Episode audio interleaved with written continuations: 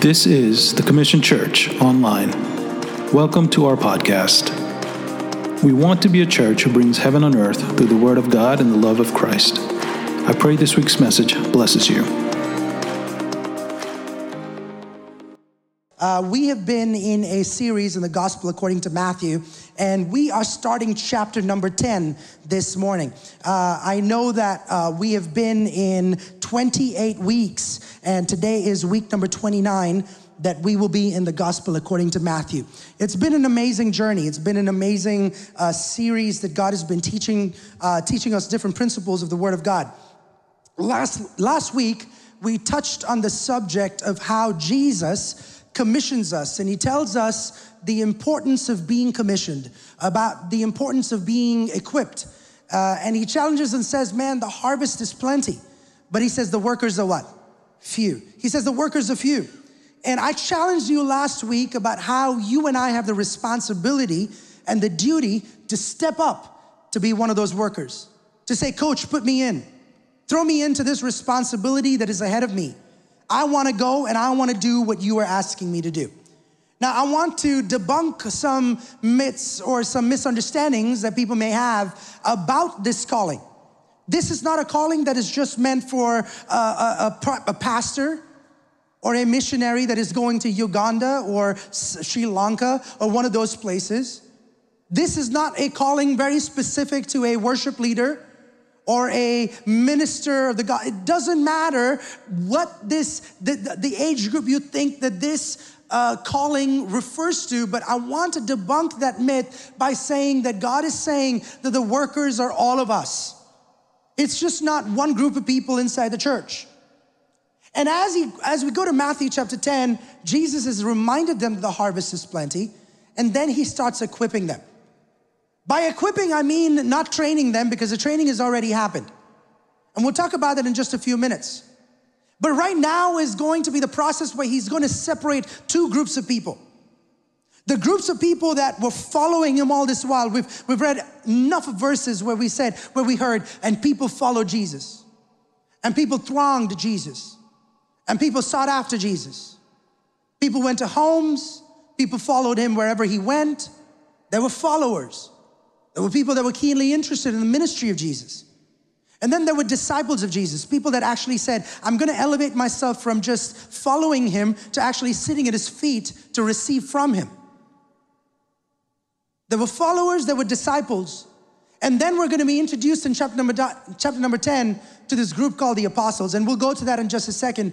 But Jesus is sending the 12, and before they go, before he calls these apostles, quote unquote, he's giving them some missionary training. He's giving them some evangelistic training. Now, why is this important to us as a church, Pastor? Because we are called to be those missionaries. We are called to be apostles in our own respect and in our own regards. We're going to learn about that this morning. And in Matthew chapter 10 and verse 1, we learn, and I'm going to read two verses and then we'll go from there. In Matthew chapter 10, verse 1, the Bible says, And he called to him his 12 disciples and gave them authority over every unclean spirit to cast them out and to heal every disease and every affliction. Right off the bat, the first thing that Jesus commissions them to do is go and be agents of spiritual warfare. We as Christians need to understand that we are called into the battlefield. When the Bible says the harvest is, is, is waiting for us to come, it's not really talking about these beautiful fields that, that we're waiting to go and we're, we're, we're gonna be gleaning from. It's a battlefield. Someone say battlefield. Like, do you know that the world out there is a battlefield for the Christian? We're gonna talk about that today, but he says, Man, I'm gonna give you authority. He says, You're going out to the harvest, but here's what I'm gonna give you not tools, not a rake, not a sword, not any gardening tools. I'm gonna equip you with something else. And he says, I'm gonna give you authority. Authority over what? Unclean spirits. He's talking about stuff that we don't talk about in church. He's talking about things that the church is really hush hush about. He's talking about things that the church is shy to talk about nowadays. He's talking about stuff that the church is like, man, let's leave that at the door. Let's talk about just making sure that we're all here together. We attend our life groups where we have all peace and quiet. Like, like we, we, we, we live in harmony with one. No, no, no. Jesus is like, man, there are unclean spirits. We need to go cast them out. That's he's he's talking about that right off the bat. He said, over unclean spirits, he said to cast them out and to heal every disease and every affliction. He doesn't shy away from saying there is disease, there is affliction, and that is why I have come. I have come to set people free. Can we normalize in the church the importance of freedom, the importance of healing, the importance of prayer, the importance of deliverance? The moment people hear deliverance, they're like freaking out. Oh man, manifestation. We're gonna have like demons manifest. That was only for that day. No, no, no. It is still the case. Jesus is still in the business of setting people free. Come on, somebody. Jesus is still in the business of sending people and saying, I don't want you to be cute Christians. I don't want you to be hobby Christians. I don't want Commission Church to be a hobby church. I am commissioning you to go forth and set people free. Do we have the ability to look at people and say, man, there's something going on in your life, and God has sent me to your life to set free some bondages that the enemy is tying you down with? I gotta go on. And then the Bible says the names of the 12 apostles are these. Hold on there. Till this moment, Jesus has been calling them disciples. And all of a sudden, Jesus has separated them and said, the disciples have now become the apostles. You know, it's in John chapter 8, Jesus tells the Jews who believed in him, if you hold on to my teaching, you are really my disciples. What he means is you're a learner, you're a student. And all this while, these 12 guys, along with other people, have been disciples. Disciples are followers and learners. They're the ones that Jesus equips. There are disciples in this place. There are people that are disciplined to the learning of the Word of God. There are so many disciples that we could probably learn about in the Bible, male and female. The 12 that Jesus picks to be his apostles are people that, would, that, were, that were male to, to, you know, in this aspect. But if you look, there were disciples in Mary, there were disciples in the different women that followed Jesus, provided for his ministry one of the gospel writers, John Mark, was one of the younger disciples who really didn't make the cut to be an apostle, but he was still a disciple of Jesus Christ. See, this is important for our consideration. This is important that we understand that there is a big dis- difference between disciples and apostles. I don't want us to be satisfied in that we are not called to be disciples or we are not called to be apostles. I believe in my heart that that comes from how much of commitment that you put into your walk with Jesus Christ. The amount of commitment that you put into your walk with Christ, how much you stick with Him, how much you ride with Him, is where Jesus will stop and say, I think you're ready, Eric, to be elevated from a position of disciple. You've spent enough time with me to where I trust you to handle a mantle of being an apostle. So, what then is an apostle? An apostle was specifically chosen by Jesus to spread the gospel after his death and after his resurrection. So it's not just I'm a disciple, I'm disciplined to the study of the word, I'm disciplined to the hearing of the word, I'm disciplined to praying and being a part of community. This was one step ahead, one step further. They said, not just that, but we're also going to take it upon us the mandate of taking the gospel to wherever we go. I'm talking to apostles in your workplaces. I'm talking to apostles that are not afraid to go up to somebody in Walmart when the Holy Spirit prompts you and go and actually ask them, hey, can I pray for you? Like, I feel like the Holy Spirit is, I, am sorry to spook you out with the word spirit, but man, the Holy Spirit is like prompting me. God is prompting me to, to come up to you and say, there's something you're going through. And would I, would you be okay if I pray for you? Chances are not many people would say no. But the prompting that you have to get out of your comfort zone of being a disciple to an apostle, of saying, Man, I am going to choose to step out and actually spread the gospel. An apostle is a messenger, or the meaning of the word in Greek is this word, the one who is sent. And verse number two, it lists out 12 disciples for the very first time. This is our first introduction to the 12 men. In the New Testament, there are four different lists of these disciples that are mentioned in Matthew, Mark, Luke, and Acts. There were three groups of four men, generally, when all of these men are mentioned in different places. The leaders of these men were Peter, Philip, and James. There were common things among them. Peter was always mentioned first among all the disciples. Peter was always first. James and John were always together. Then there was Judas that was always named last, and you know it was for good reason.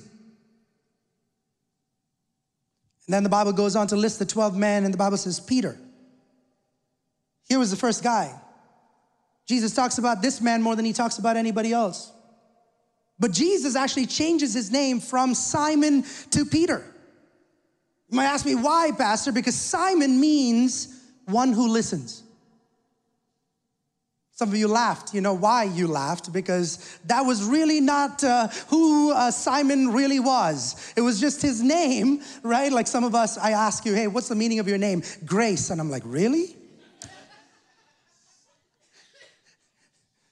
Is it really grace? So it was one of those things. Jesus looked at Simon was like, yeah, Peter, I think Peter, you're, you're a hard head, a rock. I think let, let's go with that because I can use that uh, for something bigger. I, I joke, but then uh, Peter wasn't a listener really. He wasn't. He wasn't a person that just went with the crowd. He wasn't a person that just said yes to everything. He was impulsive. He was a doer. He wanted to be a mover. Jesus tells the disciples that he's going to Jerusalem and he's going to be arrested and he's going to die. And you know what Peter says? Peter says, No, not under my watch. And Jesus looks at him and says, Dude, get out of my way. He calls him Satan. He says, Satan, get thee behind me. Here's a man that wasn't a listener. He jumps out of the boat. Here's a man when the transfiguration is taking place and this amazing time between Jesus and Elijah. And, and, and, and Peter feels the urge to say, Hey, Do you remember that? He's like, It's good to be here. You remember the Garden of Gethsemane?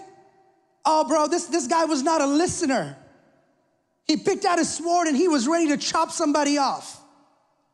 Thankfully, he was not a swordsman, he was a fisherman, or, or he would have got his neck. He got his ear instead. He wasn't a listener, he was a doer. He was this man that denied Jesus three times. He was not a listener. And then we have Andrew. Andrew means manliness. Where's Andrew? He didn't change his name. Andrew was the one that was reluctant to trust in Jesus when he was trying to feed 5,000 men. He was like, Man, I don't know, Jesus. Like, we have a few bread and we have a few fish, but what use is this gonna be? We have Andrews in our midst. People that know that we have a little, but we don't know that it could be of any use because we don't know the power of Jesus. And then there's James and John, the sons of Zebedee, the sons of thunder.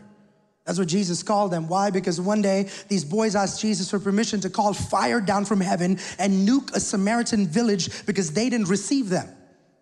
So they come up to Jesus and was like, hey, you have power, right? Can we nuke this village? And Jesus like, dude, what are you talking about? He's like, go sit down somewhere. They were edgier than the rest of them. Like, it was like one of them like Marvel and the other one like DC, and they were like, man, we just wanna do something all the time.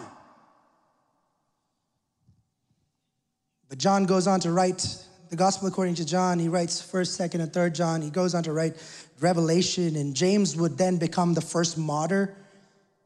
And then we have Philip, who is slow to comprehend faith. He was the accountant. He was the one that ran all the numbers and was like, ah, oh, Lord Jesus, this doesn't add up.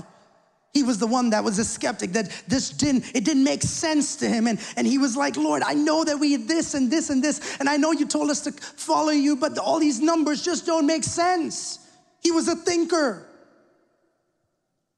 There was Bartholomew.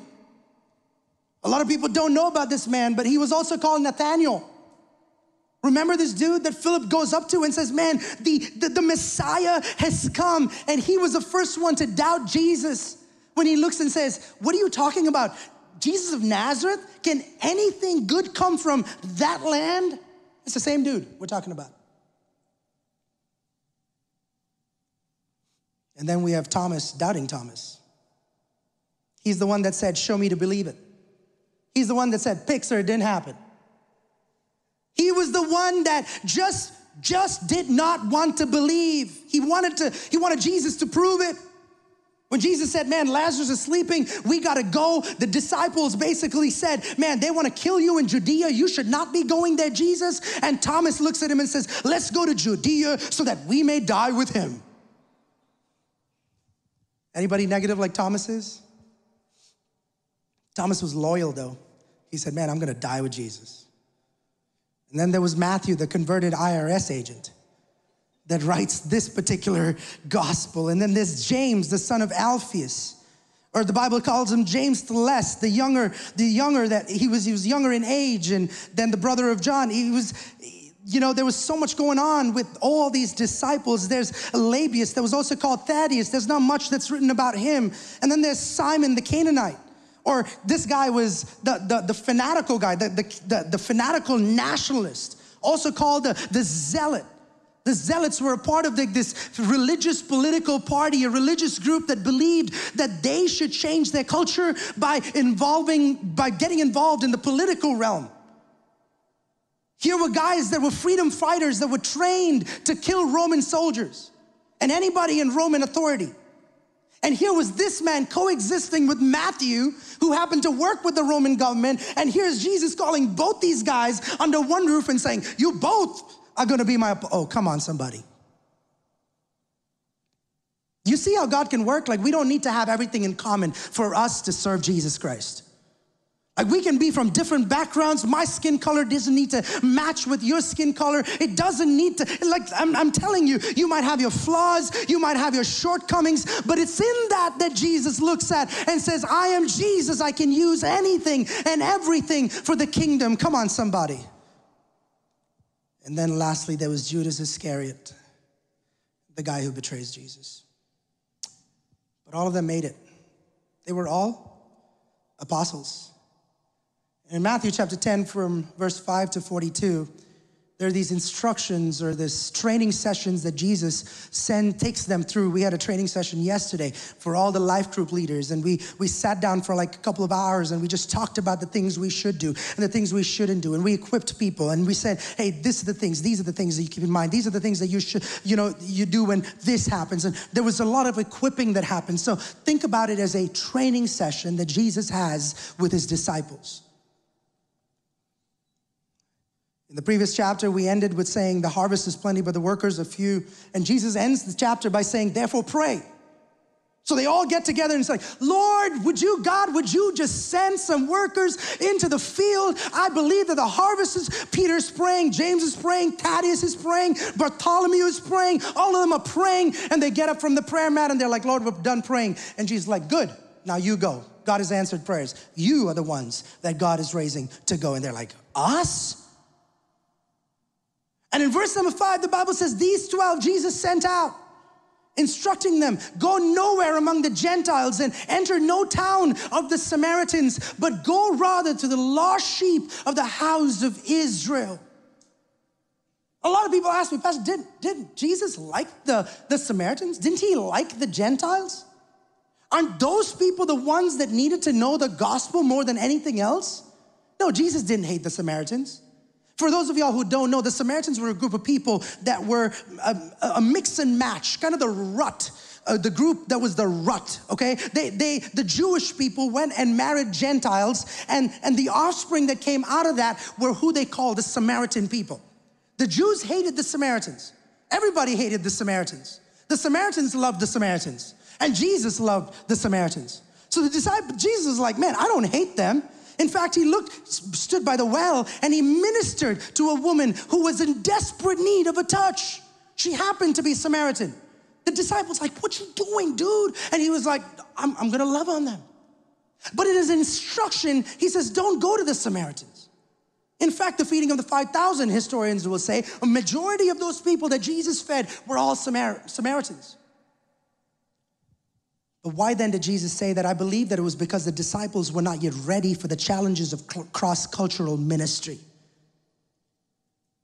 I just talked to you about that vengeful response. The two brothers, the sons of thunder, they didn't get their way and they come up to Jesus and like, Jesus, strike them down with like, am I, am I talking to someone like, burn them down? They were not ready for that. Oh, they didn't like me. So many of us are like that, man. If we don't like a group of people that God is asking us to share and love, and God's like, man, this is who I'm sending you to. But if He knows that you have a predisposition in your heart to not love on them and call thunder and lightning and fire and brimstone on them, Jesus be like, don't go there right now. Like, like that's not where you need to be. I'm gonna send Jason there. Jason can speak their language.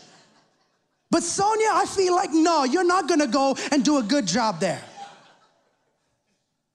Am I talking to somebody? Like sometimes we wonder, Lord, why? Why aren't you using me in this area? Why? It's not because he doesn't like you. He does. It's not because he doesn't like them. He just believes that that's not the season for you to be there ministering to that person. Hmm.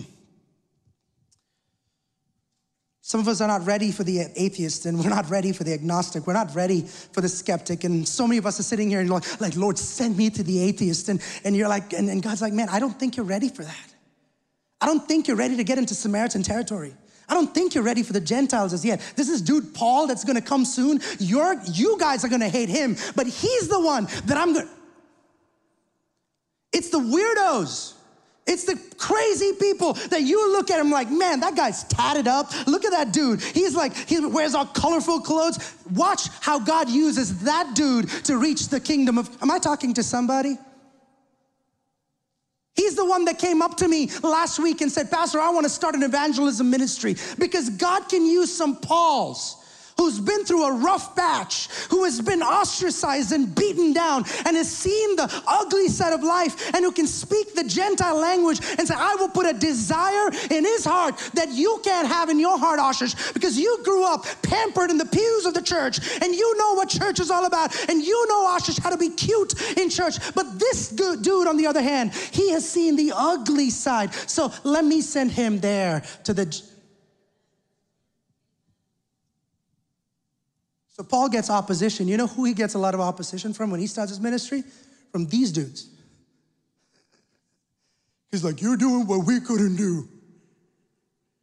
Stop being jealous that you don't have a ministry that somebody else does. But God has equipped you with something so special. And sometimes it's to edify, it's to encourage the people right here with you, it's to encourage people in your Judea. Come on, am I talking to somebody? It's to encourage people in your own family, it's to minister to that uncle that is lost, it is to minister to that cousin who is in sin. Oh, we don't want to go there, brother, because that's just family. We just don't. No, no, no. But he's like, go, go to your own people.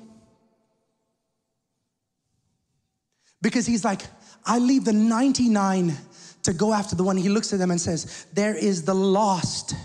There is the sheep that are lost. I want you to go back to them. In verse number seven, the Bible says, And proclaim as you go, saying, The kingdom of heaven is at hand. Heal the sick, raise the dead, cleanse the lepers, cast the demons. You received without paying, give without pay. Dude, I love all the stuff we do. I love Top Golf. I love Taco Tuesday. I love putting out a table and candles and, and, and putting a table out and the woman having a, a beautiful dinner. I love all of that. Don't get me wrong, we initiate all of that. But that's not what Jesus is talking about.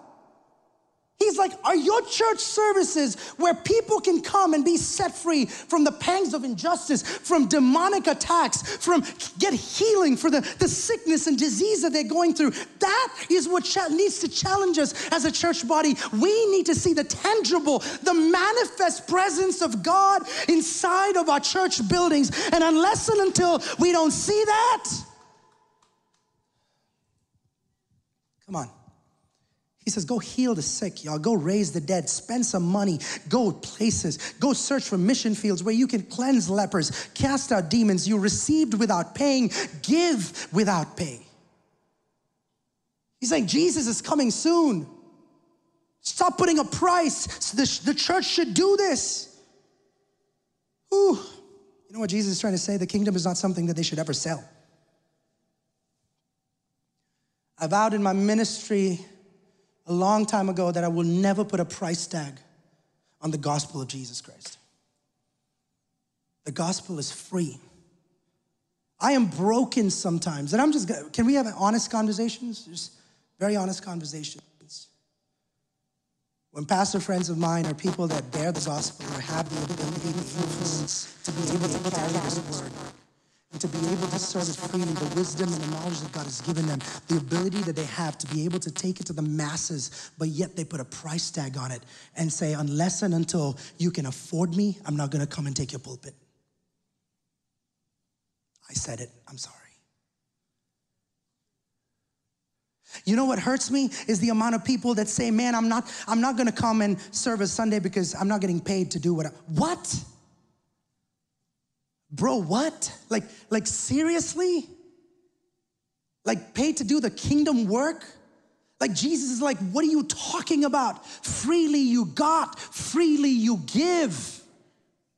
Me serving God is not out of obligation. My me serving God is not because I can get something back. Me serving God is not because I'm here saying, God, when are you going to pay me back? Me serving God is looking at the cross and saying, You gave it all, and nothing I do, nothing I say, nothing I can ever do can even measure up to that point. Come on, somebody. Lord, you gave freely, and my life is yours.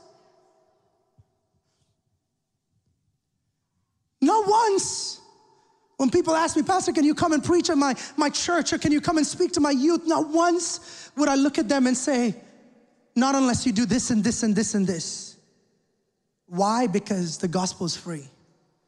I'm done with my rant. You ready to go on? Verse 9 Acquire no gold, nor silver, nor copper for your belts no bag for your journey, nor two tunics, nor sandals, nor staff, for the laborer deserves his food. Jesus is saying, trust God for your support. For some of us, you're not abandoning your jobs. For some of us, you're probably gonna be just, just prone to be called today. As i'm speaking this word you're like man i have this confirmation that i've been waiting waiting for. And, and lord i've just been praying and asking if i need to do ministry if you've sought the face of the lord and this is what you need to do maybe god is giving you confirmation. Do not worry where your supply is going to come from. Do not worry where your bills are going to be paid from. I got you. I am your purse. That's the promise that he gave the levites and that's the promise he's giving you and for some other people, he's looking at you and saying, Don't worry what's going to, to, to, to, be harmed in the process of you picking up the cross, or picking up the gospel, or picking up the word. Oh, brother, but my kids might suffer. Or my family, my, my marriage might suffer. It's probably suffering in the first place, and you don't know about it. Because if you use all of those things as a crutch, it's probably already a crutch. It's already an issue that you need to ask Jesus to heal. I grew up in a family where my parents were pastors.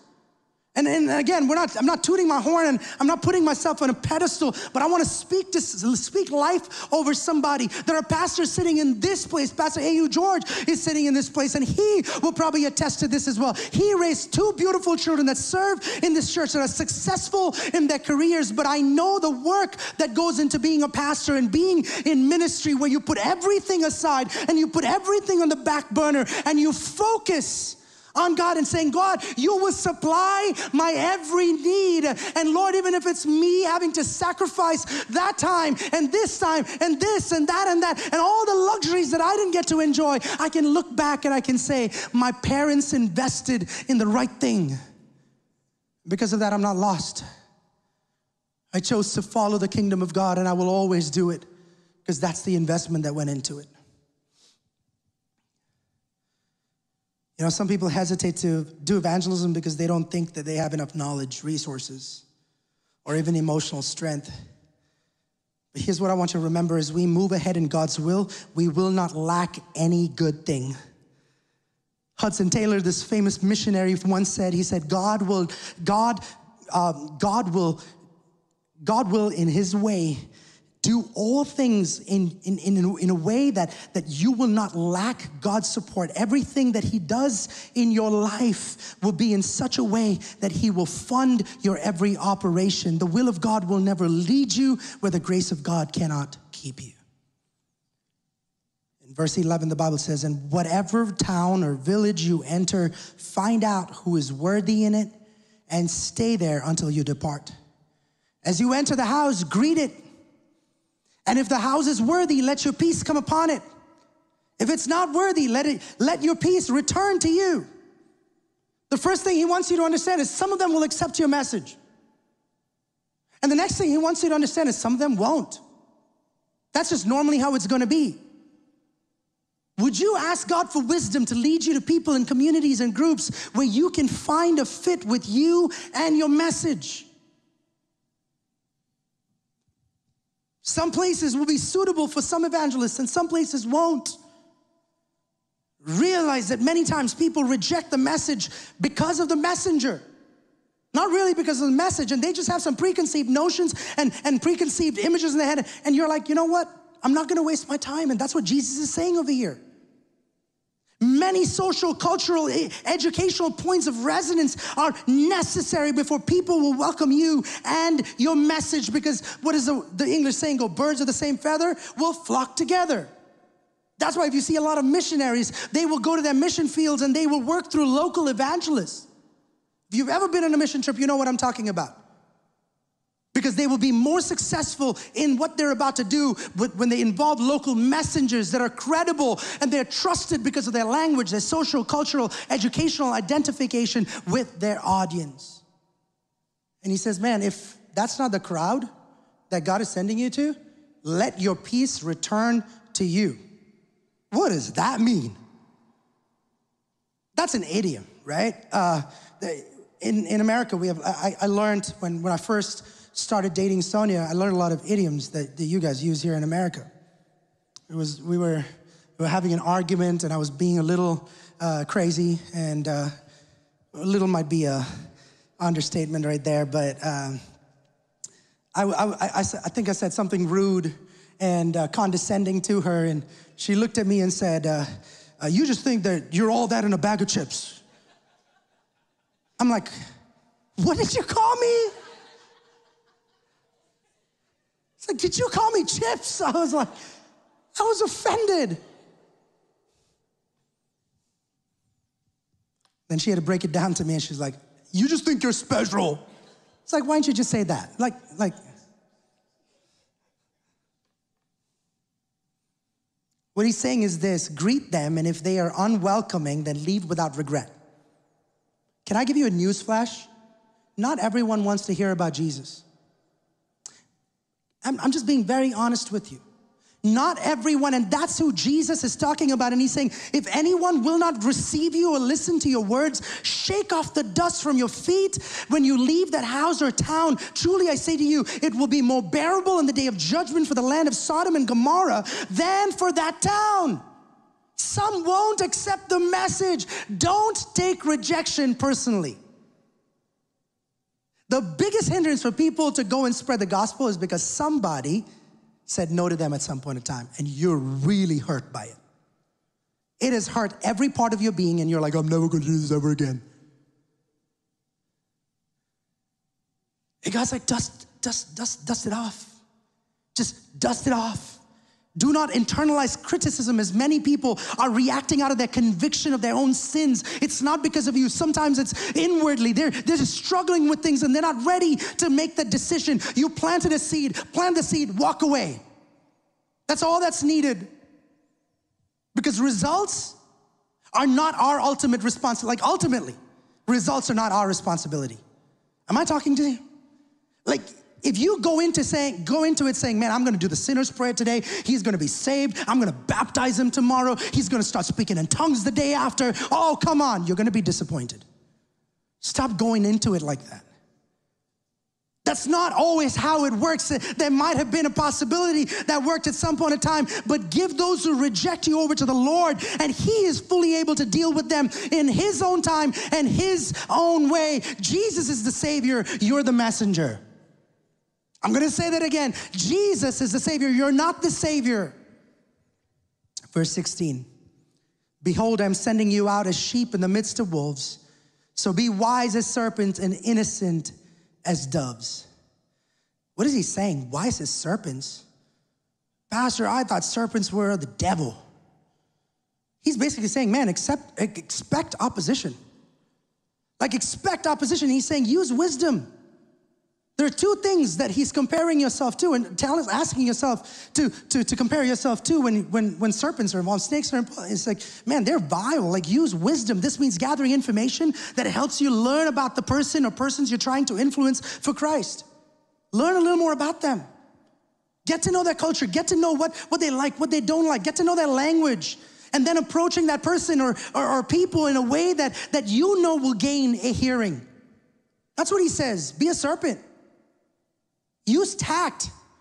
You might have all the right information about Jesus, but if you can't communicate it in a way that communicates sensitivity, you'll push people away, making it harder for them in the future to recognize the truth.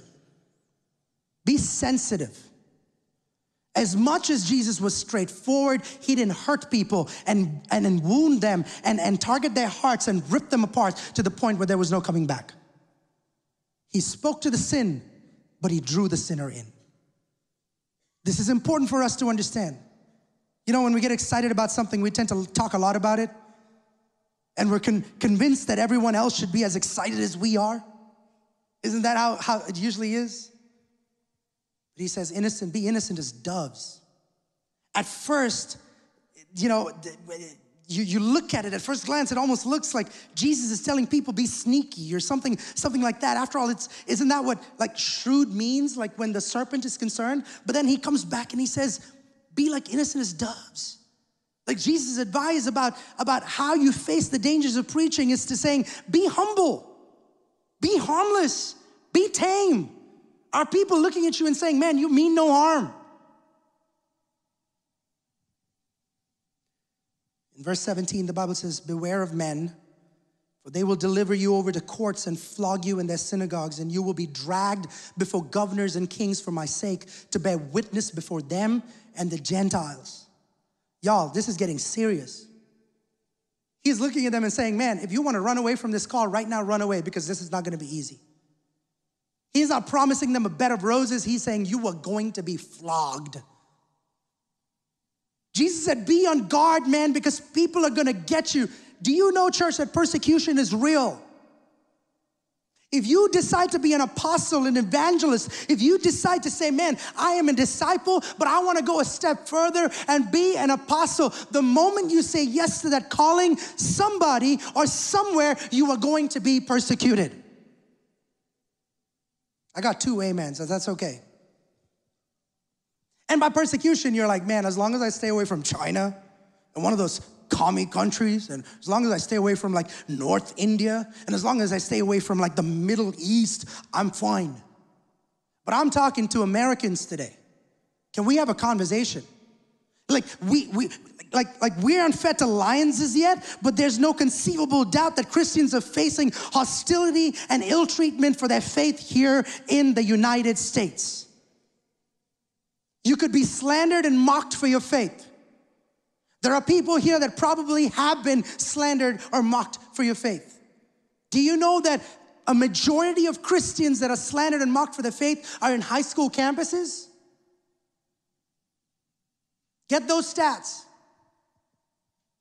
Or some of y'all that have probably passed over for a promotion at your consulting firm because you refuse to fly the pride flag from your cup holder during June or add pronouns to your signature. Or you're like, he went there, yep.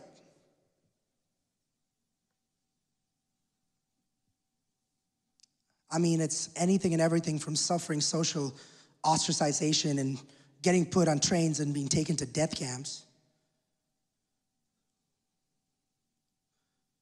Like, imagine how many states forced churches to shut down in the middle of a pandemic when they encouraged bars and strip clubs to be open.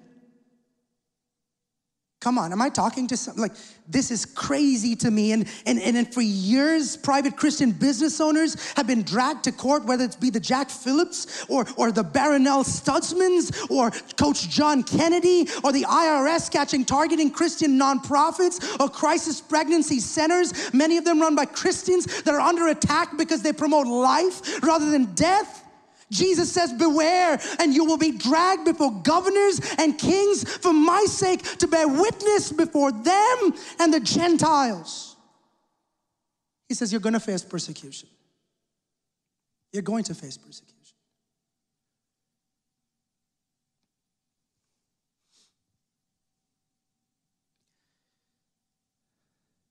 He says, When they deliver you over, do not be anxious how you are to speak or what you are to say for, they are, for, for what you are to say will be given to you in that hour.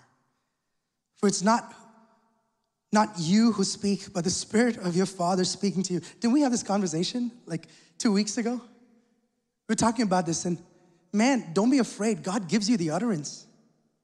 I've been in so many meetings and sessions with people where I'm like, Lord, I have no idea what I'm gonna tell this person.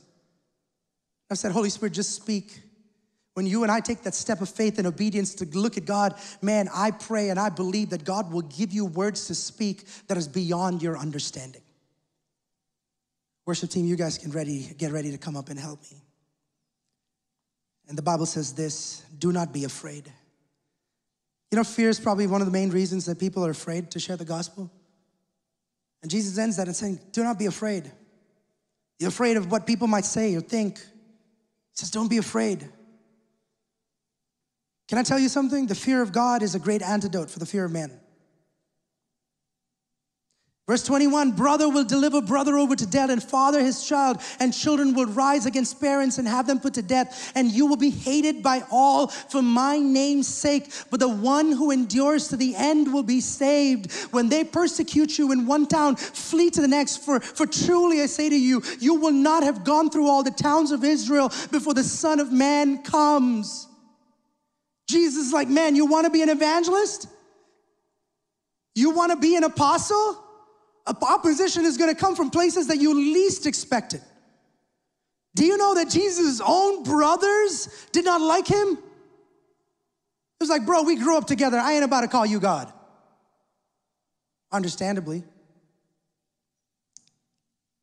And Jesus, like your own mother and your father, you know, do you know there are people in this church right now that are sitting on chairs, probably right next to you, that you probably don't know about?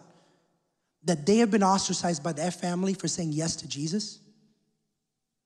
There are people watching online today. I'm not taking their permission, so I'm not going to use any names. There are people that are attend, that, that attends our church. There are people that are watching online right now. Their families have abandoned them.